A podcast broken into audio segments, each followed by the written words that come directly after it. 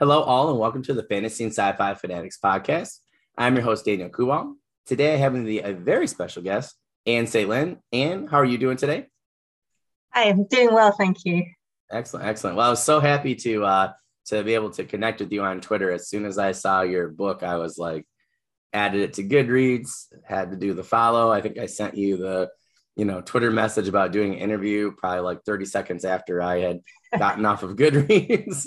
Uh, it was definitely my kind of novel. So really excited to, you know, uh, ask you questions today and how you came up with such great ideas. So, all right. So we'll do that first question there. What has your writing journey been like up until this point?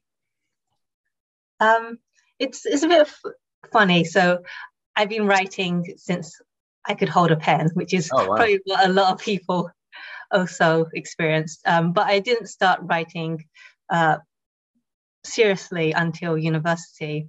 Mm. And at that point, I uh, started sending out query letters to agents, started seriously thinking about publishing.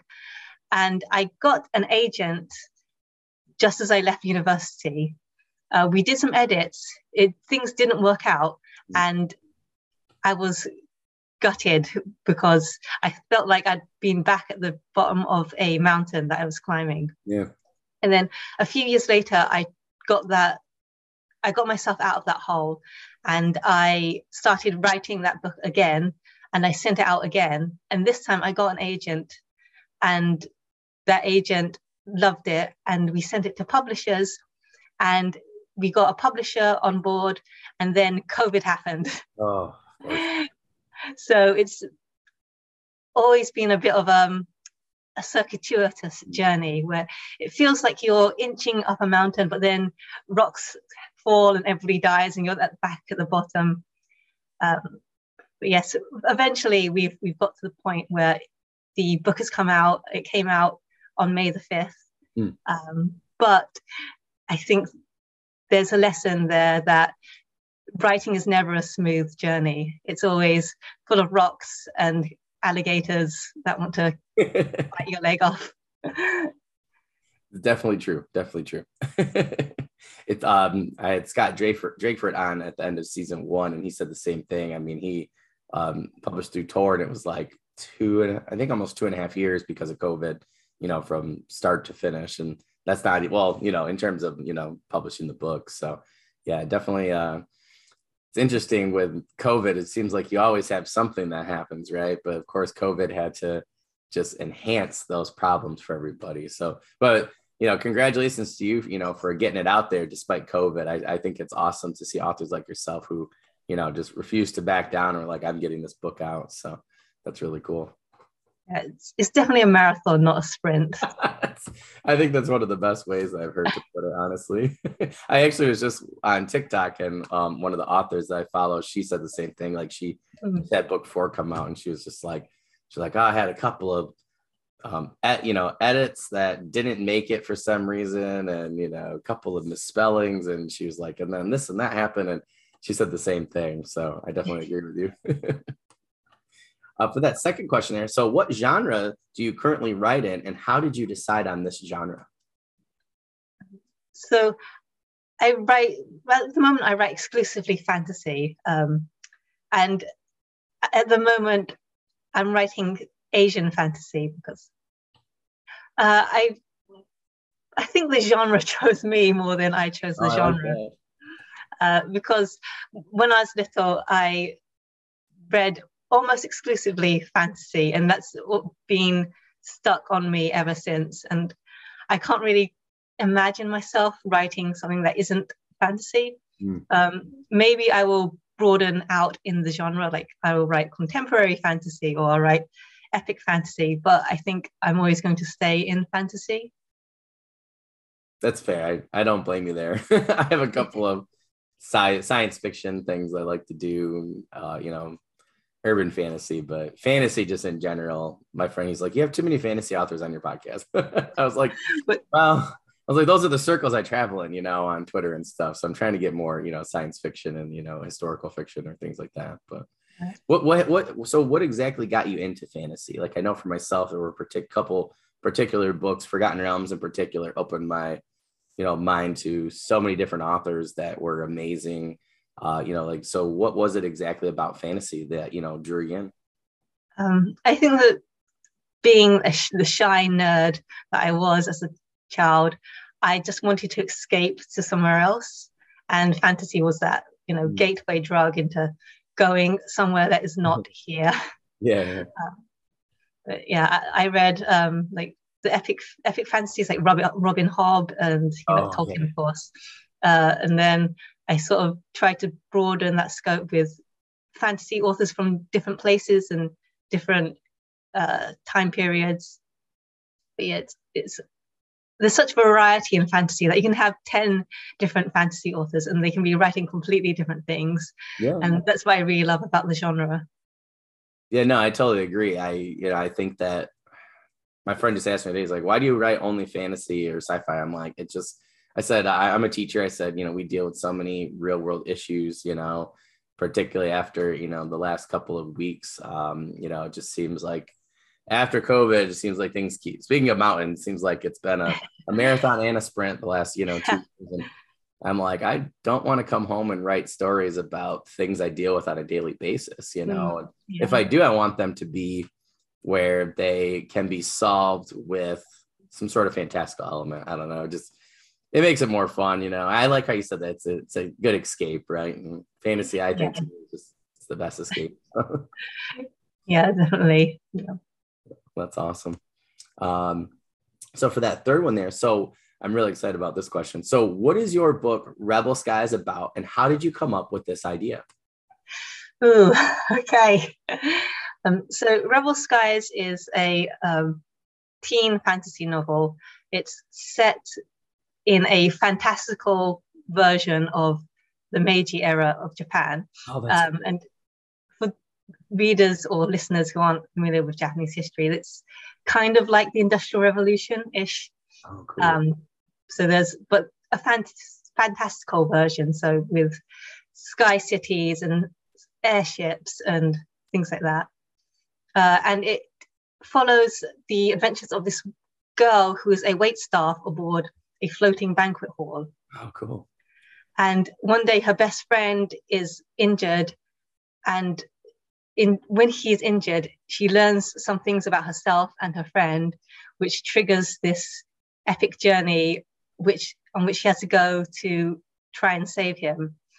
Uh, and a part of that story is that there are people in this world who have origami magic, which we may get to later, um, that can use paper and to uh, uh, do various things with paper. Uh, and so she also starts studying that and learning how to control paper as she goes on this quest to save her friend. Oh, that's awesome. as soon as I saw that on your Goodreads, I think you had had a post about it. I, that's when I was sold. I was like, okay, I got to have her on the podcast. And that, just sounds so interesting to me. I, we were just talking about this the other day um, with one of my friends. I think it's Mark Timony are discussing this. And, you know, like my friend, he, um, I sent them, you know, one of my chapters and he's like, my best friend's like, he's like, you really don't like that contemporary stuff, do you? I said, no, I like to read it. But I said, you know, like like your idea, you know, being on an airship and a waste. I mean, that just that's a totally different angle. You know, I and origami magic. You know, it's like my friend he's like, well, it's the same old, same old in fantasy. I said, you clearly haven't been reading fantasy within the last five years because I said, you know, there are so many people like yourself that you know really are expanding the genre into you know something new. I would say, you know, and it's it's interesting. Like you, you know, you already said, you know, we're people are starting to divide fantasy even more. So mm-hmm. in the future, we had a debate a while back um, on Twitter where some friends and I were we were like, oh, are we going to have you know contemporary fantasy as being its own section, you know, and then you know kind of like the Amazon style within bookstores because you know it's just it's it's interesting. I was talking about historical urban fantasy is something I would like to write, you know, versus just regular you know urban fantasy and hmm. yeah so it's that's a really cool idea yeah. yeah that's awesome yeah there's so much variety it's yeah it's, yeah. it's really different yeah. well i just feel like you know I, I think the last five years with traditional and i think the traditional market has listened to the indie market yeah um, you know, with ideas like yours, where it's like, it's not. I, I personally don't write. Like I have my own fantasy world things I'm writing, but like, and it's really big. But like, I, I guess I have like kind of a Viking culture, but I don't really have like a, you know, like a English or Scottish type of, you know, medieval, you know, European setting. I feel like everything's pretty much you know, um, like I have a lot of Asian fantasy, um, which I love because I, I, love Asian history. I'm a history teacher. And it's my favorite time period is Tokugawa.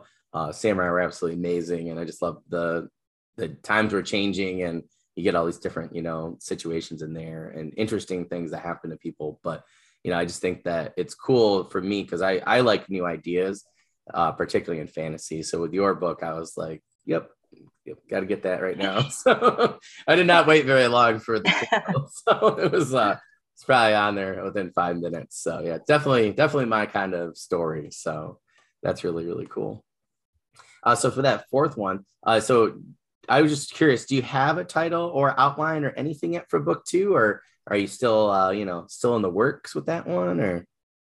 Ah, it's it's funny that you should ask because uh, I've written book two. It's oh, with wow. my editor now. Oh, that's exciting. Um, we, are arguing about titles because um, she has said Rebel Storms, and I think, oh, that's a bit too Star Warsy, and um, so the title is still a work in progress, but the book itself has been written already.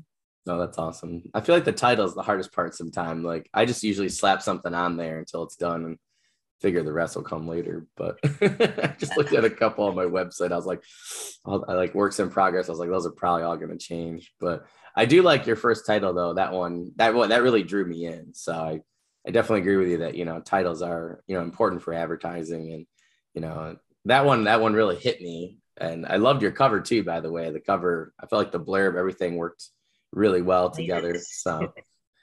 Yeah, it's pretty gorgeous. I I have it with me oh. Yeah. Everywhere. I actually just sent it to a couple friends of mine um because I had a friend of mine and she seemed to want a similar style to yours. Uh, so I sent it to her. I said, "Well, you know, I'm having Ann on, you know, this week." I said, "I really think you should check this out." Um, and she she fell in love with the cover as well. She was like, "Oh, that just fits." She's like, "This style." So she actually took it to uh, her, you know, her artist, and they're trying to come up with something similar to fit. So yeah, so just so you know, awesome. yeah, I was like, that's really cool. So I, she's like, make sure you tell her. I said, I'll tell her. So yeah, so that was really awesome. But yeah, that's a cool cover. I, I was very jealous when I saw that, and then I read the blurb. I was like, oh, this sounds really cool. So yeah, that's awesome. Um, so for the fifth question there, so what are some things that you found different with writing book two versus book one? This is always an interesting one for me because I know a lot of people have different experiences with some people it's harder some people it's easier. What were your general experiences with writing book two versus book one? Book two is in a bit of a funny place because a lot of the setup has already been done. Mm. um, but it, you also have to sort of build upon everything that is in book one. So i found it a lot more fun because i don't have to spend so much time doing world building and yeah. um, putting the building blocks together. Um, but also at the same time, there were characters that completely infuriated me because, um, because I thought I might have written myself into a few holes, and then there was the challenge of how do I get myself out of some of these holes. Mm. So yeah, it was up and down experience. Yeah. So I just was curious. So a lot of people have said this. It's just nice that we've had a lot of people that have written book two and three recently. Um, so the world building, everybody seems to think, you know, or say that the world building was easier. Um, would you say that it was harder to deepen your characterization for the characters that you already had from book one? Or do you think that that was maybe for you was a little bit easier? Like you kind of knew where they were going, or was that maybe something that was a little bit more challenging?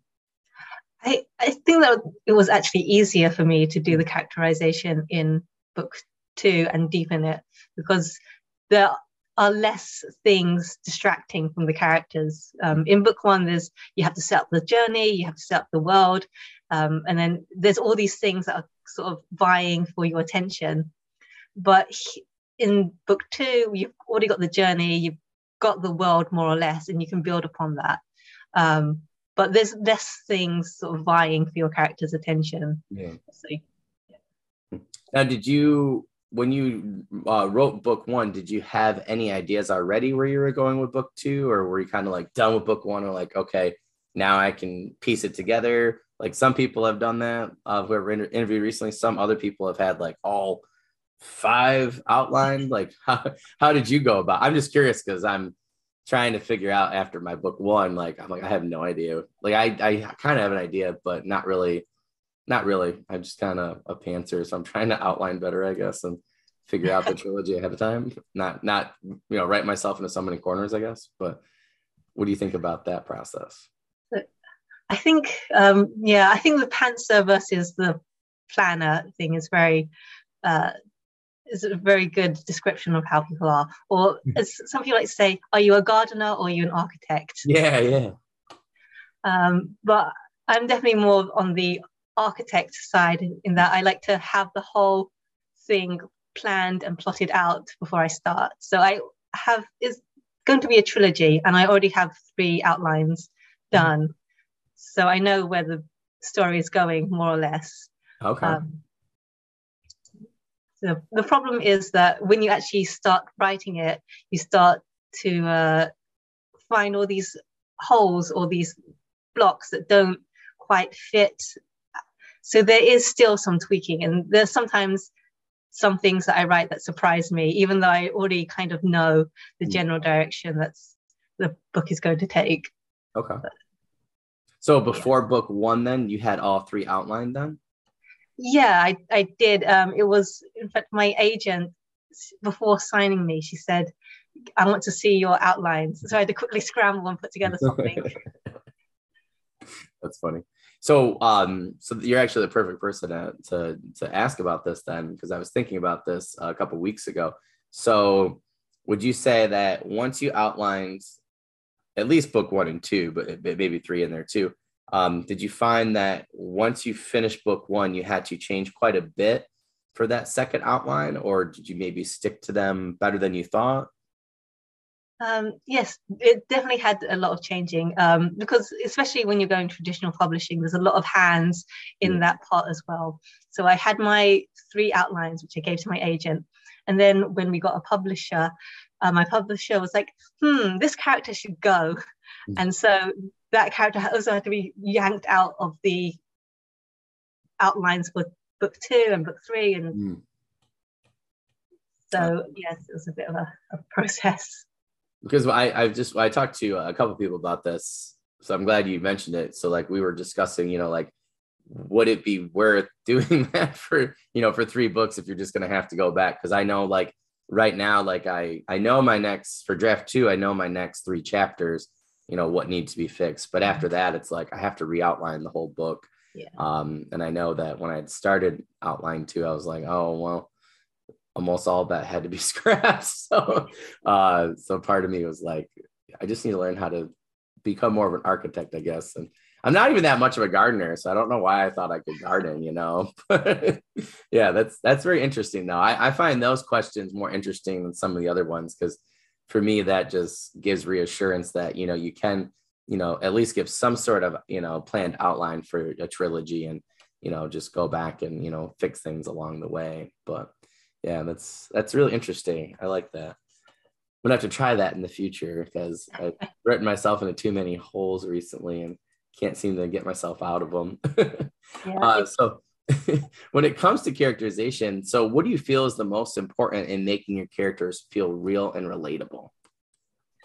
Um, I think that well, this sounds counterintuitive, but um, it's always to have them have some things that don't quite make sense about them because people in real life aren't always these yeah logical beings yeah. um so i think that it's always good yeah to have things that are very instinctive to them that kind of don't quite make sense you can see where they're coming from but um it's a bit to have these contradictions inside them Um, I also think that it's good to have both an external and an internal kind of conflict. Mm. So, uh, for example, my main character is called Kurara. Uh, her external conflict is that she has to go on this quest to save her best friend. But internally, uh, she has this conflict in that she's been brought up as a wait staff and she's sort of been trained to be very quiet and demure and to you know not speak her mind but she's also got this inner fire in her where she wants to sort of say things um, and then that kind of conflict of oh if should i say this should i not say this uh, is what gives her that kind of interesting passion I think you make a great point there. I, I do like the internal and external conflicts because if you just have a if you just have one right without the other, it ends up being a pretty flat character. You know, I, I think that well, you mentioned Robin Hobb, you know, so you you know you take Fitz. Well, you know, when doesn't he have both an internal and external conflict, right? I mean, you know, and I think even you know, um, Bilbo and Frodo too. You know, like Frodo's not sure didn't really want to go on the journey, you know, and yeah, I, I think any great book that I, you know, have thought, you know, thought of over the years is like, oh, I really, that made me want to write, I think has had a great, you know, internal and external conflict going on at the same time. Because I feel like, you know, you're right, you know, like uh, it, it's very, it's a very human thing, right. To, to have. And it's funny that you mentioned like I feel like very contradictory because like the other day, like uh, yesterday, I had some students come up to me with a paper and they're like, "Don't get mad," and I'm like, "What do you mean get mad?" Like, and it was like a teacher roast, so they were making fun of me, and I laughed so hard, and I was like, "You thought I'd be mad at this?" They're like, "Well, some people would be." I said, "Well, you clearly don't know me very well." I said, "I." I, I, I laugh at a lot of things. I said myself is the the one I probably laugh at the most um, I'm hoping it helps me with reviews, you know, because I just kind of like, yeah, whatever.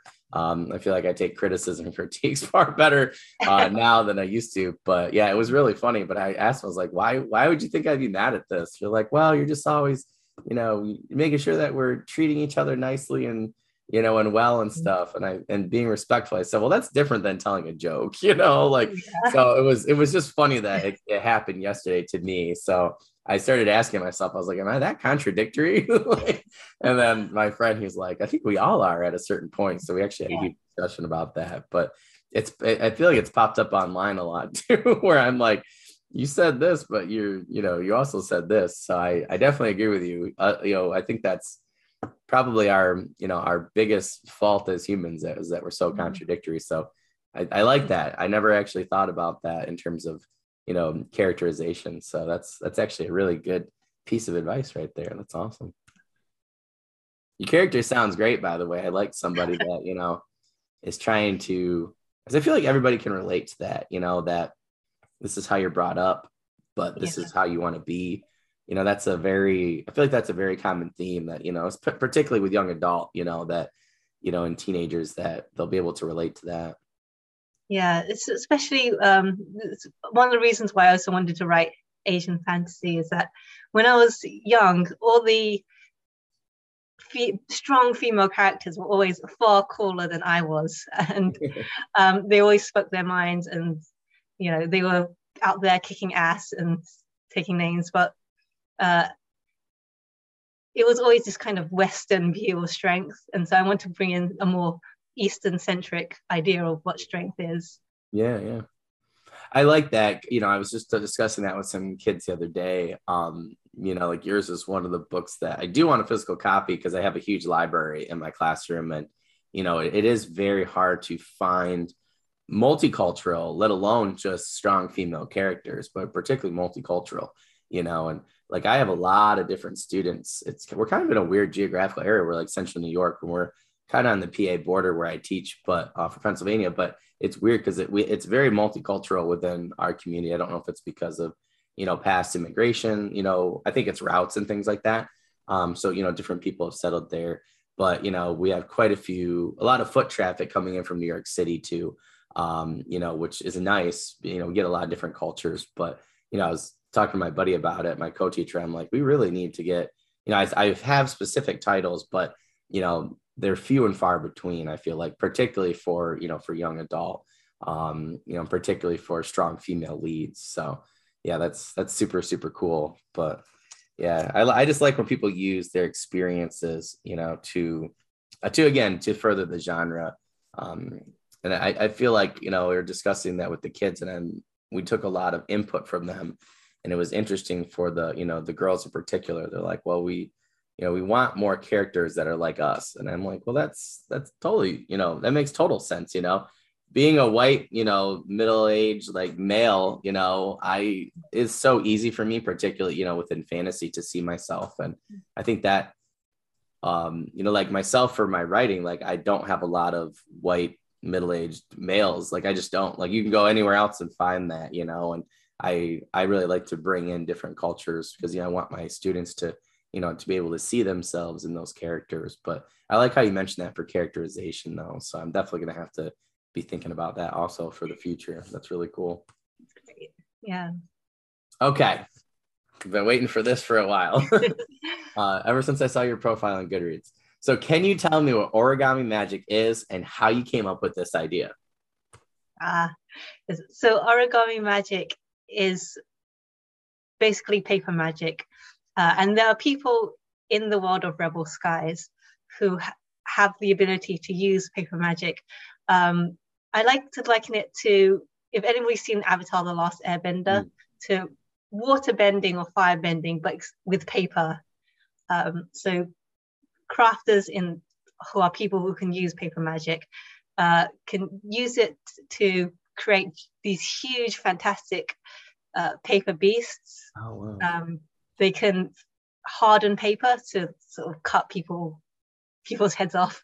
Oh, Nobody's awesome. nobody loses their heads, but awesome. uh, they could do that.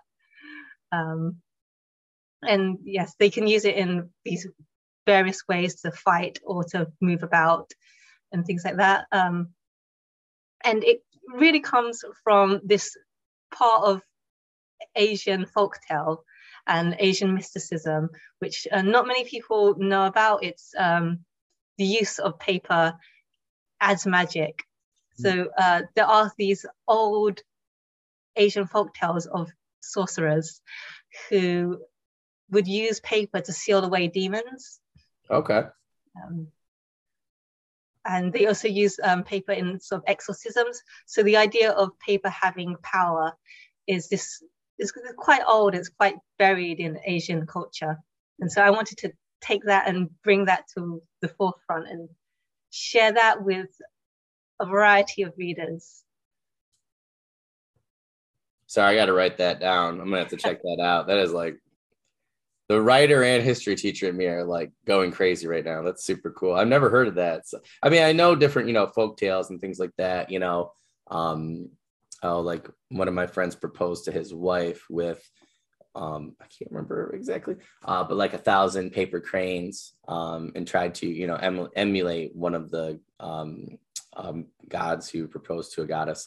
Uh, obviously, she said yes because it was awesome, and he, you know, he was really, really good at the origami too. I'm horrible at origami. I don't know if it's my fat thumbs or or what, um, but yeah, it was really cool, and I kind of got into you know certain folk tales like that. Um, yeah, but that's that's really cool. I have I never knew that. I'm just looking into that. I just am looking in my head, and when I had read that that you you know had explained that just a little bit more on Goodreads with a post, I just thought, gosh, that's, there's a lot of really cool things you could do with that. Obviously, weapons.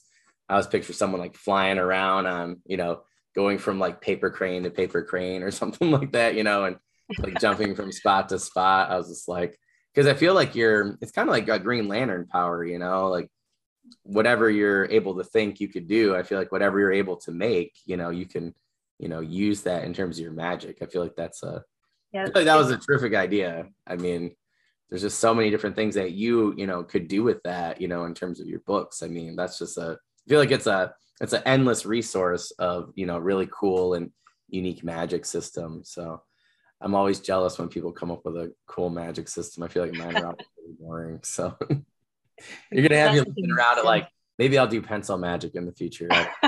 That'd be awesome, pencil magic. Brandon Sanderson probably already did it, but yeah, that's super cool. So I just was curious. Um, had a couple notes from when I had seen that on Goodreads. Um, so, but if this gives anything away for the books, feel free to just tell us we have to read it. Um, can anybody use origami magic, or does it have to be like a specific person, or is it something that anybody can learn, or? Yeah, it's you have to be a specific person, and the fact that only certain people can use uh, this origami magic is has one certain character is very very angry about that. Mm. I would be like. I'm angry that I can't like when anytime in school when the kids are doing origami, I'm just angry that I can't make anything like look good. I think I did like one frog one time and maybe one swan ever that looked good, but my friends did one for their wedding and we all went over to help them and my friend, she goes, "You're not touching this paper. It's too, um, too expensive." So I, I, was the one. I was like getting pizzas and stuff. You know, I just, yeah, not very good at it. I'm pretty nimble and dexterous, but not with origami. So I've all that. That immediately, I was like, "Oh, that's really cool," because because I can't do that. So I think that that adds, you know, to the allure, you know, of the magic system for me, just in general. But that's super cool. Uh, is that the only type of magic that you have, or did you have any other? Uh, I know some people um, maybe have added uh, another magic system for you know book two, or you know maybe there's had been mentioned in book one of other magic out there. Are you thinking of expanding on your magic systems at all, or or just keeping it to the origami?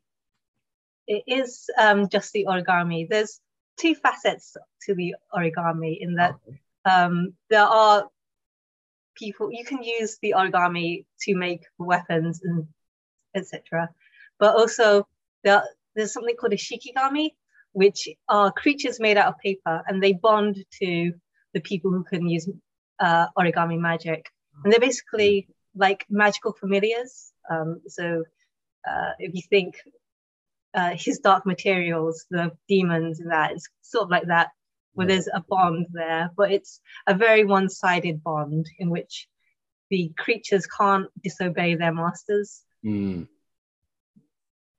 Wow, that's super cool. that is really neat.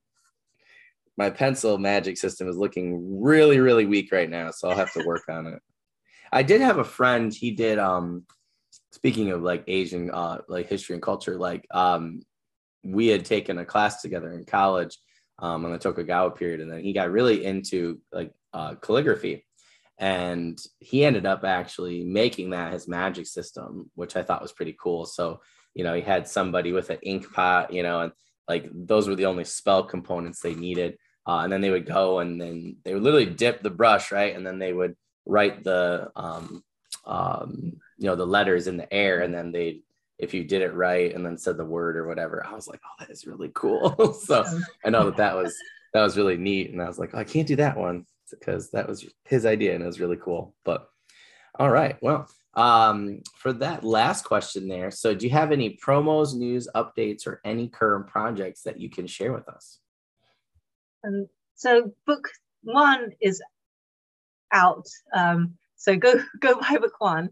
Um the kindle has just also dropped, as well as the audio oh, audiobook version. Um, and the audiobook version is uh, narrated by someone called Susan Momoko Hingley. And she's a native speaker, so she's got all the cool. uh, pronunciations correct, which is great. And so the audiobook is fantastic. I really recommend it. That's cool. But otherwise, please look out for book two coming soon.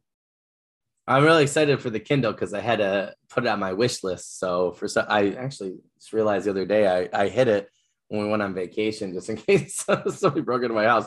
And now I forgot what I where I put it, but I'm sure it's sitting in there on my wish list saying, "Hey, this is active now." So that's really exciting. I have to go and do that first thing today. That's awesome. Well, and I really want to thank you for coming today. I was really excited that we could connect on Twitter. Twitter and TikTok are like how my kind of go fishing for authors on there. So I was really excited to see your book and to read about it. So I'm really excited to read it. Um, and like I said, I'm going to definitely get a paper copy uh, for my classroom. So I hope that, you know, we can get some younger readers involved, um, you know, at least in my area for you, uh, which I think will be cool.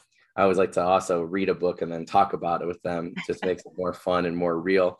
Um, but yeah, I'm really excited to hear about book two. Um, can't wait to see what you do with your origami magic. That's one of the cooler ideas that I've heard uh, within the last couple of months in particular. I've talked to a lot of authors and I'm very jealous that you came up with that idea. So um, you got my mind whirling and I've been looking at everyday things, I would say, in a different way. So you never know. Maybe you'll be my inspiration for coming up for, you know, a cool magic system. We can only hope. My readers are like, please, please, please.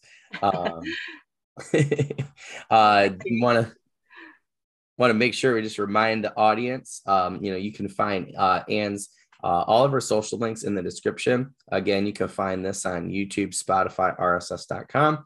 Um, make sure you go ahead and click on her socials. Please go buy her books. I need her to sell a lot so that she can keep writing and give me more cool things like origami magic.